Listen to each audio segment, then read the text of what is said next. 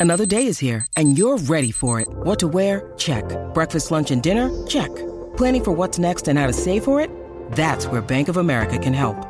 For your financial to-dos, Bank of America has experts ready to help get you closer to your goals. Get started at one of our local financial centers or 24-7 in our mobile banking app. Find a location near you at bankofamerica.com slash talk to us. What would you like the power to do? Mobile banking requires downloading the app and is only available for select devices. Message and data rates may apply. Bank of America and a member FDIC. When you need mealtime inspiration, it's worth shopping Kroger, where you'll find over 30,000 mouthwatering choices that excite your inner foodie. And no matter what tasty choice you make, you'll enjoy our everyday low prices, plus extra ways to save, like digital coupons worth over $600 each week. You can also save up to $1 off per gallon at the pump with fuel points. More savings and more inspiring flavors make shopping Kroger worth it every time. Kroger, fresh for everyone. Fuel restrictions apply.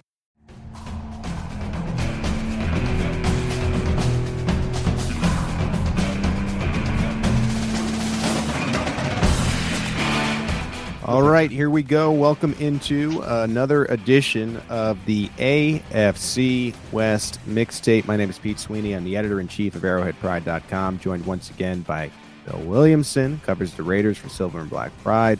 We have Tim Lynch Mile High Report, and of course, Michael Peterson of Bolts from the Blue.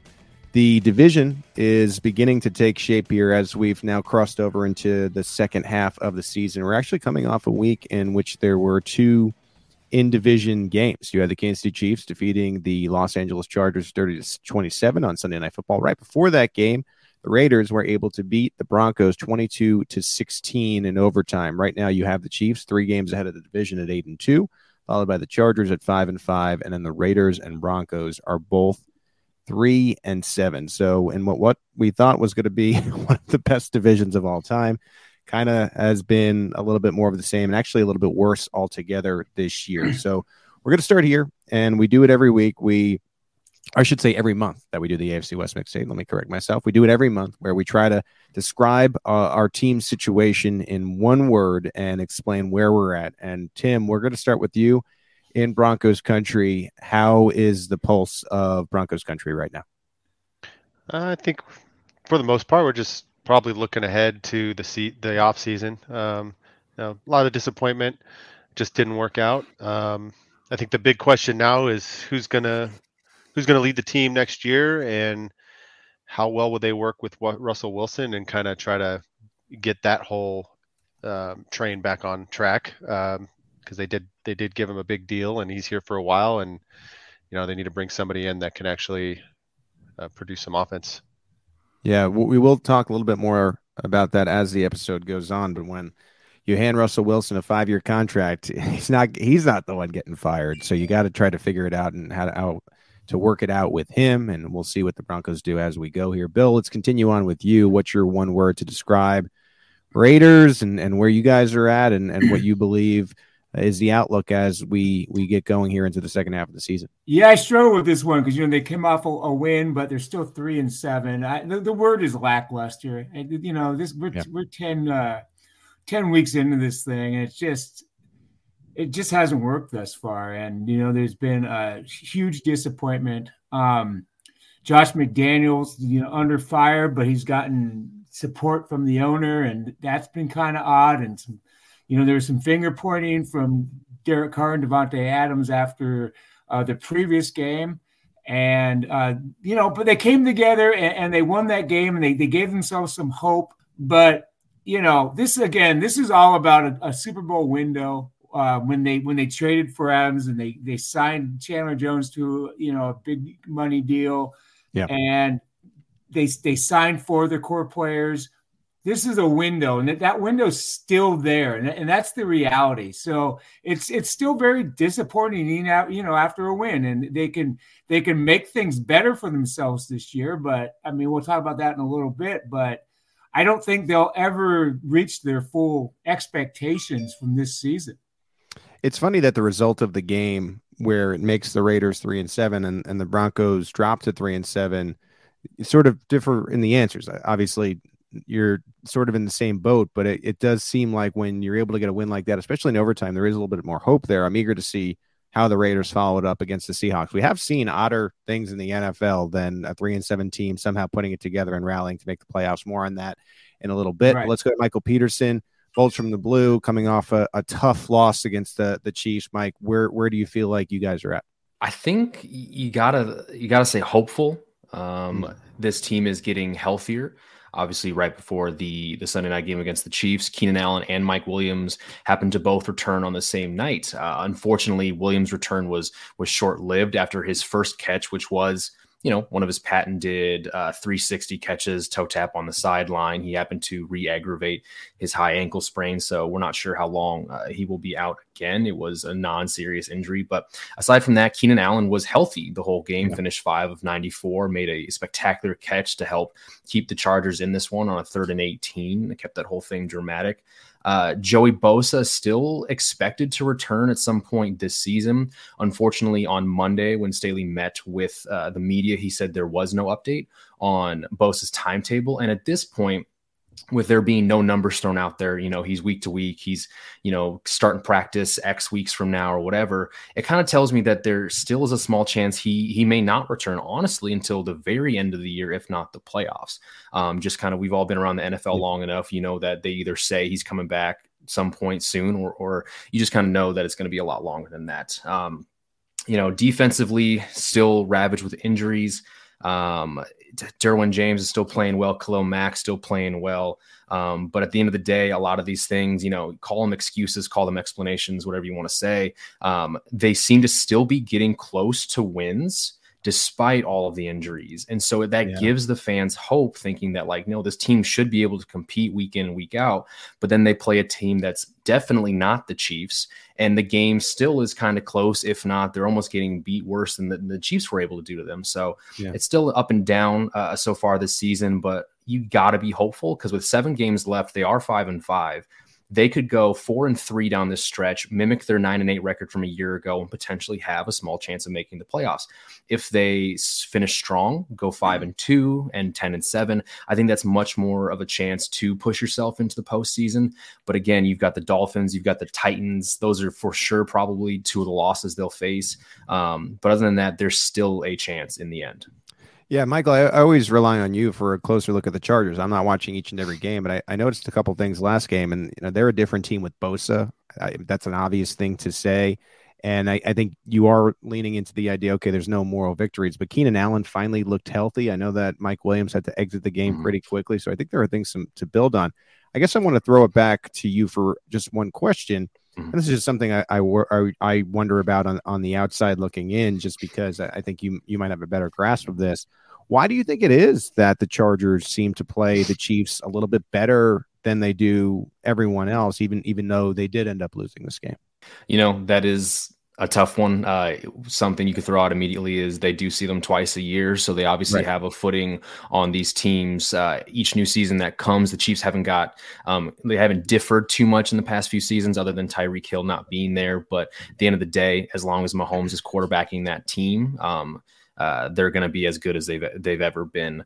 Um, they've found a way in recent years to to limit Mahomes. I think they've done a good chance through the air, um, not so much this past Sunday, but when they limit Mahomes, he's able to to scramble um, on the on the ground and make plays with his legs, and that usually makes up for the lack of production um, in the passing game.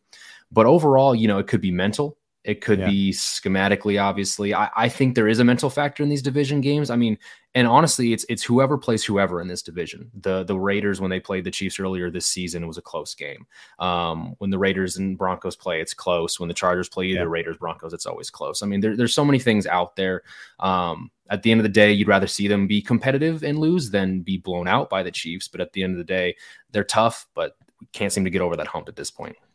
Yeah, it, it is wild. I, I think even the Chiefs will tend to play the Raiders and the Broncos a little bit closer. And, and I think you're onto something there where they do see each other two times a year and they know each other very, very well. And so, regardless of what the record is, those games are, are usually pretty good here in the AFC West. I think, and I, I'm, I'm not going to use more time, but I, I feel like I have three ways to describe how the Chiefs feel. When it comes to the division, I think there's a little bit of relief in the idea that that there were that there was an arms race, and you know a lot had to do with the the quarterback too in in Denver, and it had to do with Davante Adams going to uh, Las Vegas, and I just think we all thought and, and even in Kansas City, I think the fans would admit they all thought the the division would be a lot tougher than than it's turned out to be, at least through these 11 weeks. I think fans are excited because the Buffalo Bills ended up losing what was a, a nice edge in, in beating the Chiefs and having uh, that that tiebreaker edge and then losing it because of the outright record. Not to say that the Chiefs will necessarily run the table, but at least they have control over potentially getting the the AFC conference. And you know, it's it, this is just reality. It's, they're no doubt a little bit sheepish because a lot of people were picking the other three teams in, in the division. I think heading into the season, and it, and it's turned out to be, um, you know, a disaster as far as the records go in in Denver and Las Vegas, and then certainly with the injuries once again, um, as we see in LA. So that's kind of how we've described the, division uh, so far, and and we'll go into our second part of this podcast and myself and Michael, who represent the Chiefs and the Chargers, are going to take them, ourselves out of this just because it feels like those two teams are in different places than what would be the Broncos and the Ra- Raiders. And I call this part of the, the podcast extreme optimism and extreme pessimism. And the optimism part is that even though the Raiders and the Bron- the Broncos are three and seven at this point, as I said, we have seen insane things in the NFL where teams can go and rally and somehow get themselves back into it. So this part we'll call extreme optimism. We're identifying six and one as a reasonable way for perhaps the Broncos and the Raiders to sneak into what would be a seventh or a sixth wild card. They would need to have that the rest of the way uh, if we think that's the bare minimum for them to make the playoffs. So we'll go uh, back to you, Tim. Trying to to imagine a best case scenario where the Broncos can go six and one. How does it happen? I mean, so this team, all 10 games have been decided by uh, a single score. And I, I, saw a wild stat last week where if the Broncos had just scored 18 points in regulation, they'd be nine and one right now. That's how good their defense is. Um, it's just they just can't win close games. And yeah. so, if I'm going to be extremely optimistic, uh, the the change from play calling from Nathaniel Hackett to Klint Kubiak uh, did produce better results on the offense uh, last week against the Raiders. I think they had a potential for five scoring drives, but uh, Melvin Gordon fumbled again inside the two, and then they had the block field goal. So they only scored four times, but compared to what we've seen from that offense uh, all year long, uh, four to five scoring drives is a, a massive improvement. So that's really where the optimism comes. If they if they keep progressing with Kubiak calling plays, and the offense is actually starting to score points, the bar is pretty low with this defense. 18 points is not a high bar, um, and if they start winning games, that's that's really the only way they can they can get on a roll. Tim, where is the frustration level with your readers and listeners? Just just considering the defense has been so good and the offense had all this promise and just hasn't lived up to their end of the bargain. Uh, they wanted Hackett fired like since week three. So, you know, I, I'm not yeah, one of those. Yeah. You know, yeah. a first year head coach, uh, you sure. kind of you just got to ride it out. But yeah, the fan base is obviously frustrated. That the defense is incredible. I, I can't believe how well they play every single game. I and still, I think their worst game was last week, and and they still held it down until the very end. All right, Bill, we'll, we'll move on to you. And, and again, we're, we're looking at extreme optimism here. You mentioned they're coming off a big overtime win against mm-hmm. the Broncos. What do you think has to happen for the Raiders to go six and one? Well, you know, they, they did this last year. They they had their a complete meltdown in the middle of the season for the second straight year. But you know, under interim head coach Rich Bisaccia, who had a really special connection with that group last year. Um, they won four games. Their last four games, they had to win the last four games, and they won them all. And they were all tight. Uh, you know, including Week 18 at home against the Chargers. Uh, know, you know, winner goes to playoffs overtime game. Um, the Raiders went 4 0 in overtime last year. So they'll need to get that type of mojo going, you know, win the close games. The Raiders have been in 7 1 uh, score games and they're 1 and 6. Last week was their one win, of course. And what they did, and it's something that players been preaching, is the lack of execution. Well, they executed in the final minute of uh, regulation and in overtime. They made some really big plays offensively. And that wasn't there in the you know in the six close losses. So that's going to have to change, and the defense is going to have to get much better. And the defense has played well against the Broncos, but we're just talking about the Broncos have the worst offense in the league. So the defense is really going to have to change its personality and its execution and become better for the Raiders to win six out of seven games. I don't even know if that gets them there. You know, I, I, does does nine and eight get them there? Maybe. Um, right. They're at least three games behind eight teams in the conference right now. Um, so you know, I think if you're the Raiders, you have to think about trying to go seven and zero. Oh. Yeah. And um, the schedule is getting tougher. In their first their first ten opponents, they've uh, played teams that are 42, 48, and two and their final seven opponents are 37 and 33. So it gets tougher. The Raiders' three wins are against the Broncos and the Texans, two teams that are combined four, uh, 4 15 and 1.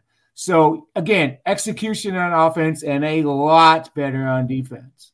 Very quickly, the Raiders' remaining schedule Seahawks, Chargers, Rams, Patriots, Steelers, 49ers, and Chiefs. So if they are able to put together a few wins here, that last stretch is is tough. Patriots, Steelers. Now the Steelers will have a little bit more experience with Kenny Pickett, so they're, they're a little bit better later in the year. You would night game in Pittsburgh, Christmas Eve. Yeah, do, you know, doing that at doing that at the beginning of the year as opposed to that, and then the 49ers and Chiefs are look look both like Super Bowl contenders. So there's no doubt about it. It's going to be a tough road for Vegas to get back in this thing, just because they have to win pretty much every single week. And with that in mind, we'll go to the extreme pessimism part of this segment, and let's just say it doesn't happen for the Broncos and the, the Raiders this year. We'll go back to you, Tim. What position would you like to see the Broncos target most in the NFL draft if this doesn't work out? I would have to say offensive line. Uh, the, the, Broncos have been devastated by injuries uh, all year long. I think it's we did uh, one of our writers did a study on on the injuries in the past couple of years, and the Broncos have been one of the most injured teams every year uh, for the last half decade, and this year being the worst. Um, so I think they were down to like third stringers on uh, the tackle position at one point. Uh, a rookie sixth round draft pick was the center. Um, it's just been brutal, and they they've lost Billy Turner for the year, Garett Bolles for the year.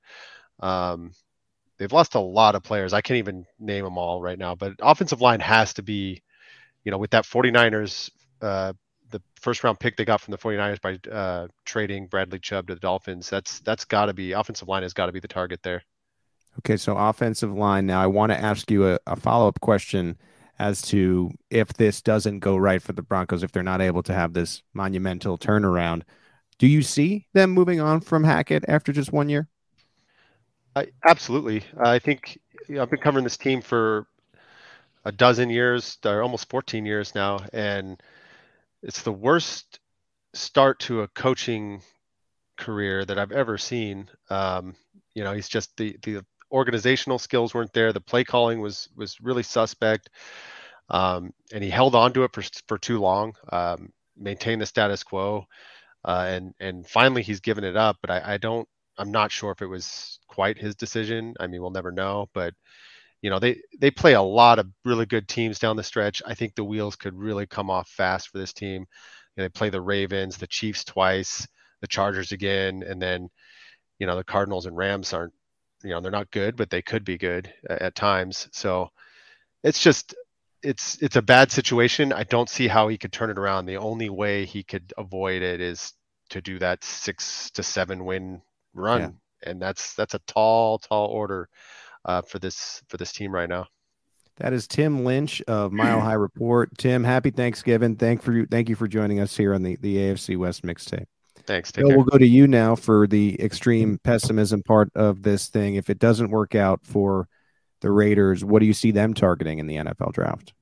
Well, you know, I, it could be one of several areas because Josh McDaniels in a total backpedaling move, say, you know, it's all this is all about the future and kind of saying they need to do a lot of things. And that's not why he was hired. He, he took over a 10 win team. And again, they made all those moves. But if he truly feels that way, he can go, you know, any different direction. And particularly where they draft. If they draft number two and they have a chance to get Will Anderson from Alabama, you go do it, right? Mm-hmm. Maybe a quarterback. We could talk about that in a minute. Um, but if I think you start the offensive line, um, this this team is kind of re- reconstructed their line, and it still has some holes at multiple positions. So I think that's the first place you look. But again, I think with uh, Dave Ziegler, the GM, and McDaniels, they, you know, anything is possible depending on where they draft. Now, and then I had mentioned this to you, and I, think you probably would feel the same way. McDaniels feels a little bit safer than Hackett. Hackett feels like more of a disaster, and for several reasons. Whether you want to talk about the cash, whatever, right. McDaniels I think is going to be here next year. What other possible changes could you see to this team as we go to to turn this thing around? Well, if this, you know, if this is a six or less win team, maybe even seven wins or less, unless they make a real run at the playoffs, I think there's going to have to be some kind of change and you know some kind of scapegoat. And Mark Davis just blew the lid off the Raider Nation last week when he told the Las Vegas Review Journal that not only is he keeping, not only is McDaniel safe, but he's doing a fantastic job. And Mark Davis was one bad Russell, one bad Russell Wilson decision away from looking like a real at two and eight that that yeah. fantastic job would have really came back at him after that Broncos loss, but it didn't. Um, so yeah, there there may have to be a scapegoat. There's already been reports that the Raiders may walk away from Derek Carr, and the way they restructured that, you know, the re, they redid the contract is that they can walk away with only I think about six million in dead cap money this offseason. So that could be a possibility. Uh, Patrick Graham, who came over with Josh McDaniels, hasn't done a good job with as a defensive coordinator. Maybe he could be the scapegoat. But I think again, unless the Raiders get really, really close to the playoffs, um, there will be some kind of major move.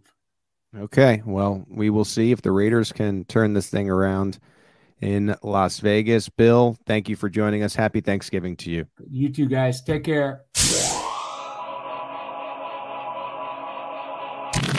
All right, we're going to enter our, our final segment with just myself and Michael because it does seem like the Chiefs and the Chargers have the only realistic opportunity to make the playoffs slash do something in the playoffs. And we'll go to you, Michael, here. And we look at the remainder of the schedule. You have the Chargers at five and five. They got the Cardinals, the Raiders, the Dolphins, the Titans, the Rams and then the Broncos. I, I know a lot of this has to do with injury, so it's a lot harder to predict how the team's going to do when you don't really know at what point you're going to get certain guys back. But if you had to, you had to predict it. How do you see the rest of the season going?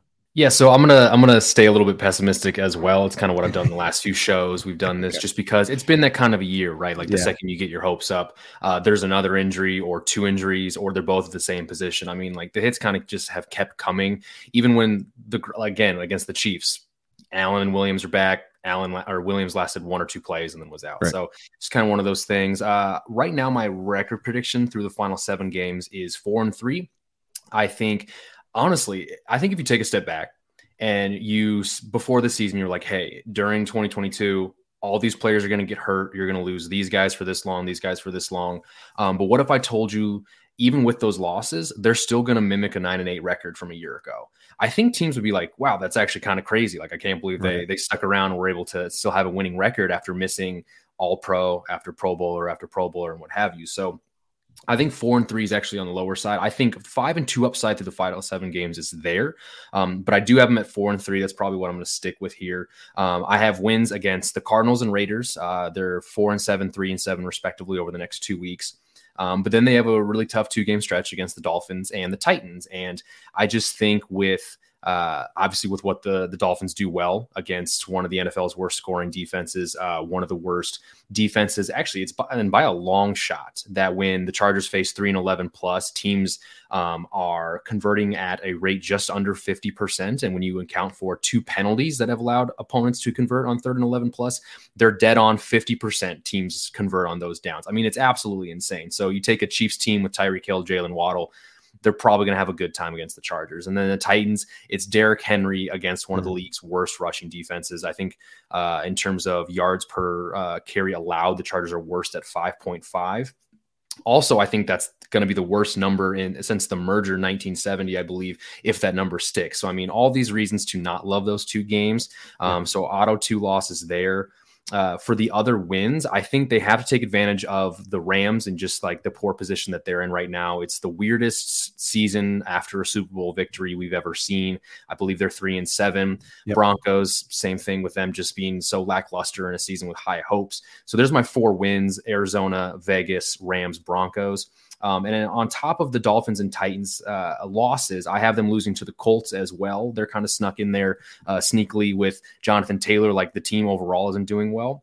But when you've got Jonathan Taylor as your running back, who seems to be coming back on after kind of a slow start to the season, I think that's a tough game as well. You're going to have to stop a guy who scored 20 touchdowns last yeah. year, um, who looks much more like himself right now. And the Colts kind of riding the ship, weirdly enough, with Jeff Saturday um, as their head coach. So four and three seems like the right call for, for, I guess, an expectation down this final stretch.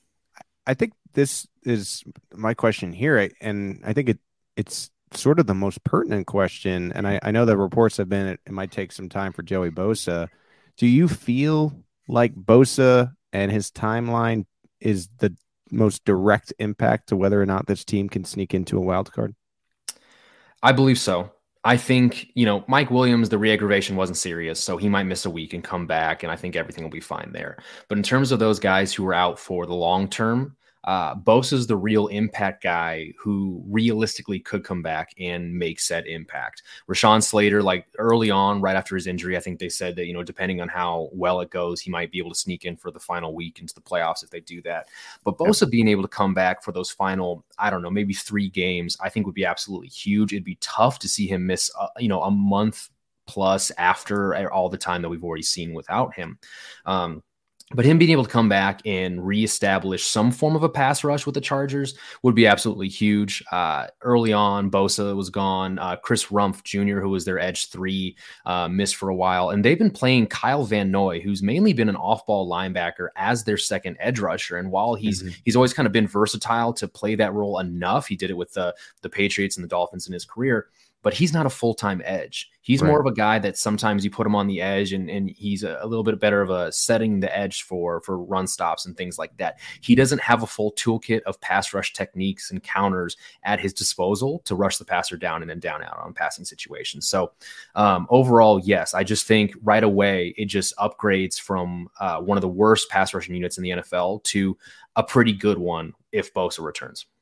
Yeah, I mean, watching the the Chargers, I, you know, from my perspective, it really looked like a team. Like if they played like that every single game, I think they could tip the scale from what you're predicting, four and three to five and two. But it does seem like they just don't play the other teams as, as more difficult as they they do the Kansas City Chiefs. So we'll see if one of those can swing the Chargers' way and, and get them into the dance. I I think nine and eight it'll be iffy if they can get one more of those wins. I, I think it's going to be a good chance that they could at least get the seven seed and if Bosa, that's the thing, Mike. I mean, if Bosa is back and you sneak into the seven seed, I I don't think the Chargers are, are a team you'd want to play in the playoffs. No, I don't think so. Especially if if the theme continues that if you're yeah. a better team facing the Chargers, the Chargers are going to give you every shot that you can you can possibly right. handle. Um, and you know, at this point, I, think if I had to predict whether they do get a wild card spot, I, honestly, in my gut, I just feel like they don't. I think uh, with teams like the Bengals, the Patriots, and the Jets, all uh, in better positioning as of right now, they're all a game ahead. Uh, the Chargers are not predicted to to make a spot right now. I think they're they're percentage is around 31%. I mean, you'd have to have probably two of those three teams ahead of them crumble a bit more um, down the stretch. But overall, I mean, the Jets are like, if they can figure out QB or even get serviceable quarterback play, they're probably making the playoffs over the Patriots. But then the Patriots, they're still Bill Belichick, probably making it. Burrow is getting Ja'Marr Chase back after still being six and four after you know missing him for the last month. So it just doesn't seem likely right now, unless you know some wild stuff happens in the next couple weeks. And I'll, I'll end here. And I didn't put this in the rundown, but I, I mm-hmm. think it, it's worth a similar question that we had for Tim with Nathaniel Hackett. Yep. You're assuming that okay, the the Chargers won't make the playoffs. Is this the last stint for for Brandon Staley? Will they have a new head coach next year? Do you think?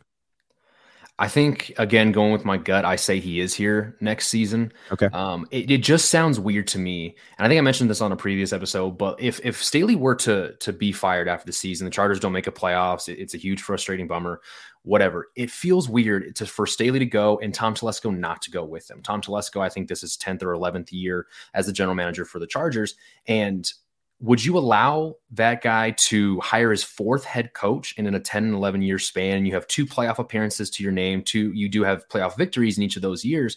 But I mean, the, you know, a little over a decade, two playoff appearances, you're on your fourth head coach search. I mean, right, it just right. doesn't make a whole lot of sense. And And honestly, uh, at the end of the day, I think Tom Telesco's draft record is propped up by his first round picks that you could argue were pretty, uh, you know, direct. He didn't have to like reach for, or he might have reached for one or two Kenneth Murray, right. unfortunately. Uh, but I mean, Rashawn Slater, Justin Herbert, Derwin James, Joey Bosa. I mean, these were guys that you just kind of knew were, were, picks that were going to be made and they were going to be good, and they were right there for him. Uh, I believe there's rarely any second uh, second day or third day contracts handed to those players drafted in rounds two through seven.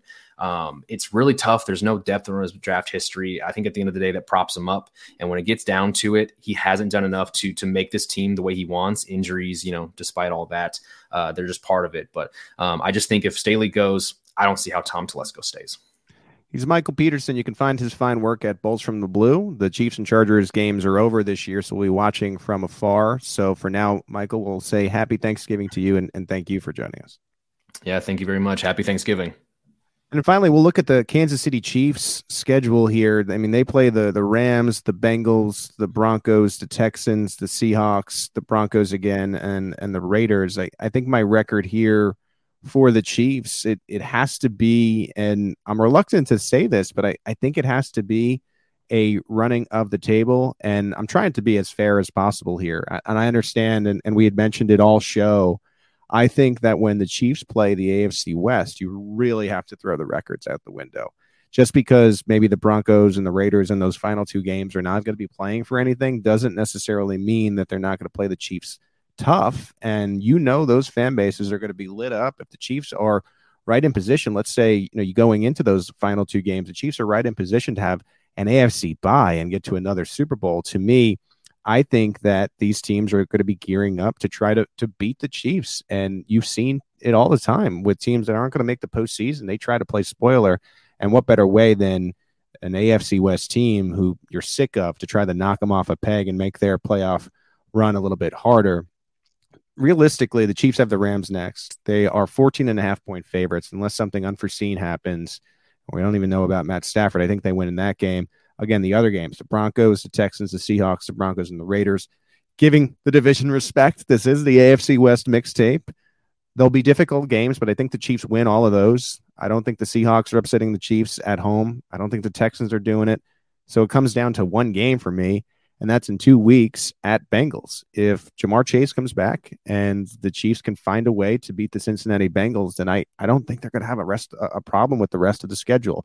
Again, I'm hesitant to say they're just going to go undefeated here, but if they're able to do that, and I just explained why it seems very realistic if they are able to beat the Bengals in their home building, which seems like the toughest opponent. And by the way, the really only true revenge game for Kansas City, if there's a game that carries any more weight than the other ones, sorry, Buffalo, and it matters a little bit more to you.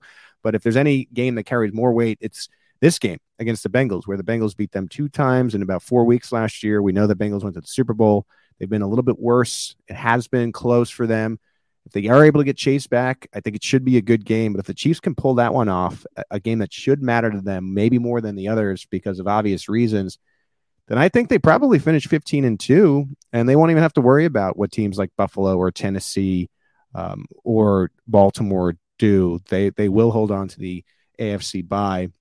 It's a shame, really, in my opinion, because I, I think the top two teams of the conference probably deserve it. It's really hard to even finish second in the conference. They changed it a few years ago to make that single bye more important, to make the conference winner more important. So it's a lot tougher to do, but we will see if Kansas City can pull it off. A big thing is health. They have had a couple health issues pop up with their running back, Clyde Edwards-Helaire, Juju Smith-Schuster with a concussion, Juan Thornhill, who was a team leader for this team. We'll see their statuses. But as we go here, I'm pretty confident that the Chiefs will be able to pull that off. And then hopefully the AFC West is a little bit more competitive as we get into what would be the 2023 season. But once again, that's it for the AFC West mixtape. We do it each and every month. We try to update you on really, really, this is to serve the other other teams in the conference, get to the the division, get for you to get to know uh, about some of the details of how it's going with the other teams. I know this is probably much more fun right now for Kansas Cityans than it is elsewhere. But as we go here, uh, we hope to continue to provide a good show, a look at the rest of the division. So thank you to Tim Lynch of Mile High Report. Thank you to Bill Williamson of Silver and Black Pride. Thank you to Michael Peterson of Bolts from the Blue. For all those guys, it's Steve Serda behind the glass. My name is Pete Sweeney. This has been another edition of the AFC West Mixtape.